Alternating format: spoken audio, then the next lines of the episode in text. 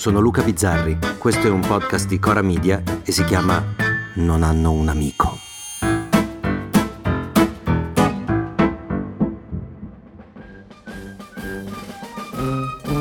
Si sa che la gente dà buoni consigli sentendosi come Gesù nel Tempio, si sa che la gente dà buoni consigli se non può più dare cattivo esempio.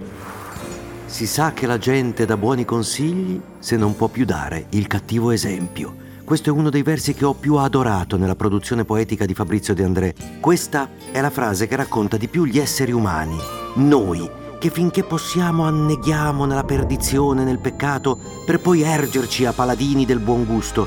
So per certo di almeno due cantanti famosi, sia per le loro meravigliose canzoni che per gli eccessi della loro giovinezza, trasformatisi ora in meticolosi bacchettoni che non sopportano il fumo di una sigaretta a metri di distanza ma il cattivo esempio è sempre stato qualcosa di cui aver bisogno. Il blasco additato dai ben pensanti era la benzina della nostra giovinezza, era quello che ci rendeva diversi, il cattivo vestito da cattivo. Voglio una vita maleducata di quelle vite fatte così. Vasco, ma anche gli altri gli Stones, tutto il pianeta rock, erano ribelli e te lo vomitavano in faccia, erano contro e se ne fottevano se i nostri genitori non approvavano, erano maledetti, erano violenti, erano ubriachi, erano fatti. Questo ha creato una generazione più violenta delle precedenti? No, basta guardare come erano i rapporti tra gli uomini, tra gli uomini e le donne negli anni venti del secolo scorso e negli anni venti di questo secolo e notare le differenze abissali in meglio naturalmente ma come nella canzone di De André, pare che il non poter dare il cattivo esempio sia stato trasformato in condizio sine qua non, in caratteristica principale dello Star System. E quindi vedo due interviste a pochi giorni di distanza, una ad Achille Lauro, icona musicale tatuatissima del nuovo millennio, e l'altra a Gino Paoli, cantautore impegnato del vecchio millennio. Soprattutto del vecchio, che ha scritto capolavori indimenticabili che racconta nell'intervista una vita fatta di eccessi, di pugni in faccia, di una bottiglia di whisky al giorno per vent'anni, di droga, di pistole, di suicidi tentati e riusciti. Il tutto senza un briciolo di contrizione, di rimorso, anzi traspare che Paoli ricomincerebbe domani e ricomincerebbe proprio così. Due giorni dopo leggo Achille Lauro e i suoi tatuaggi in faccia e leggo di un'infanzia difficile, ma anche di un ravvedimento. Però mi rendevo conto che eh, non volevo diventare una persona di merda. Leggo andavo a rubare nei supermercati e dico, vabbè, sarà mica quello il reato della rockstar. E poi quasi un dissociarsi dalla trappa, dalla violenza dei testi. Leggo di lui che va nelle scuole a parlare ai ragazzi dicendogli di comportarsi bene. Ma no, nelle scuole no. Ce lo vedete Mick Jagger o Ozzy Osbourne che a 30 anni andavano a parlare ai ragazzi nelle scuole? Quello si mangiava i pipistrelli.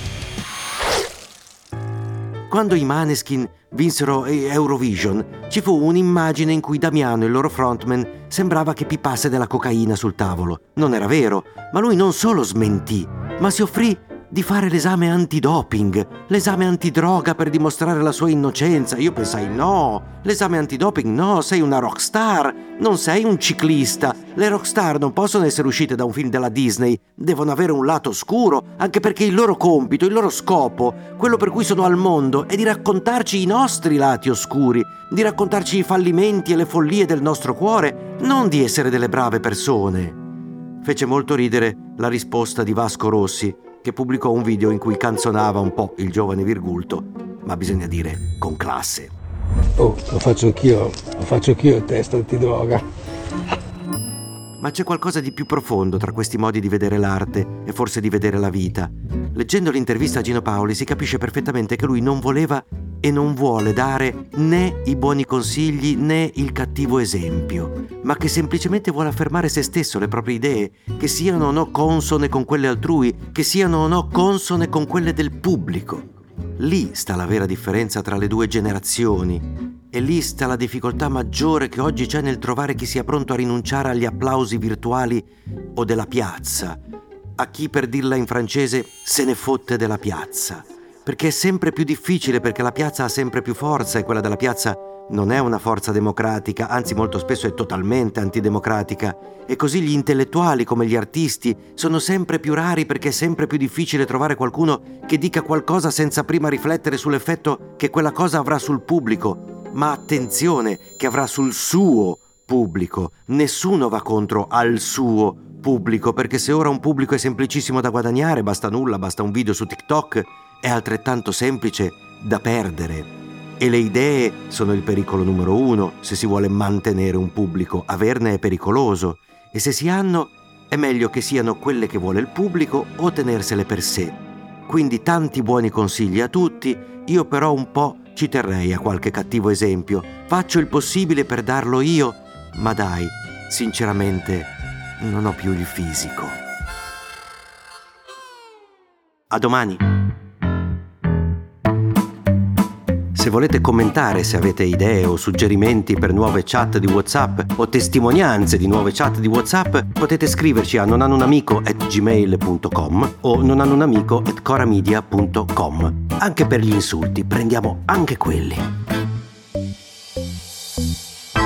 Non hanno un amico è un podcast di Cora News prodotto da Cora Media. È scritto da Luca Bizzarri con Ugo Ripamonti. La cura editoriale è di Francesca Milano. La supervisione del suono e della musica è di Luca Micheli. La post-produzione e il montaggio sono di Filippo Mainardi. Il producer è Alex Peverengo. Le fonti dei contributi audio sono indicate nella sinossi.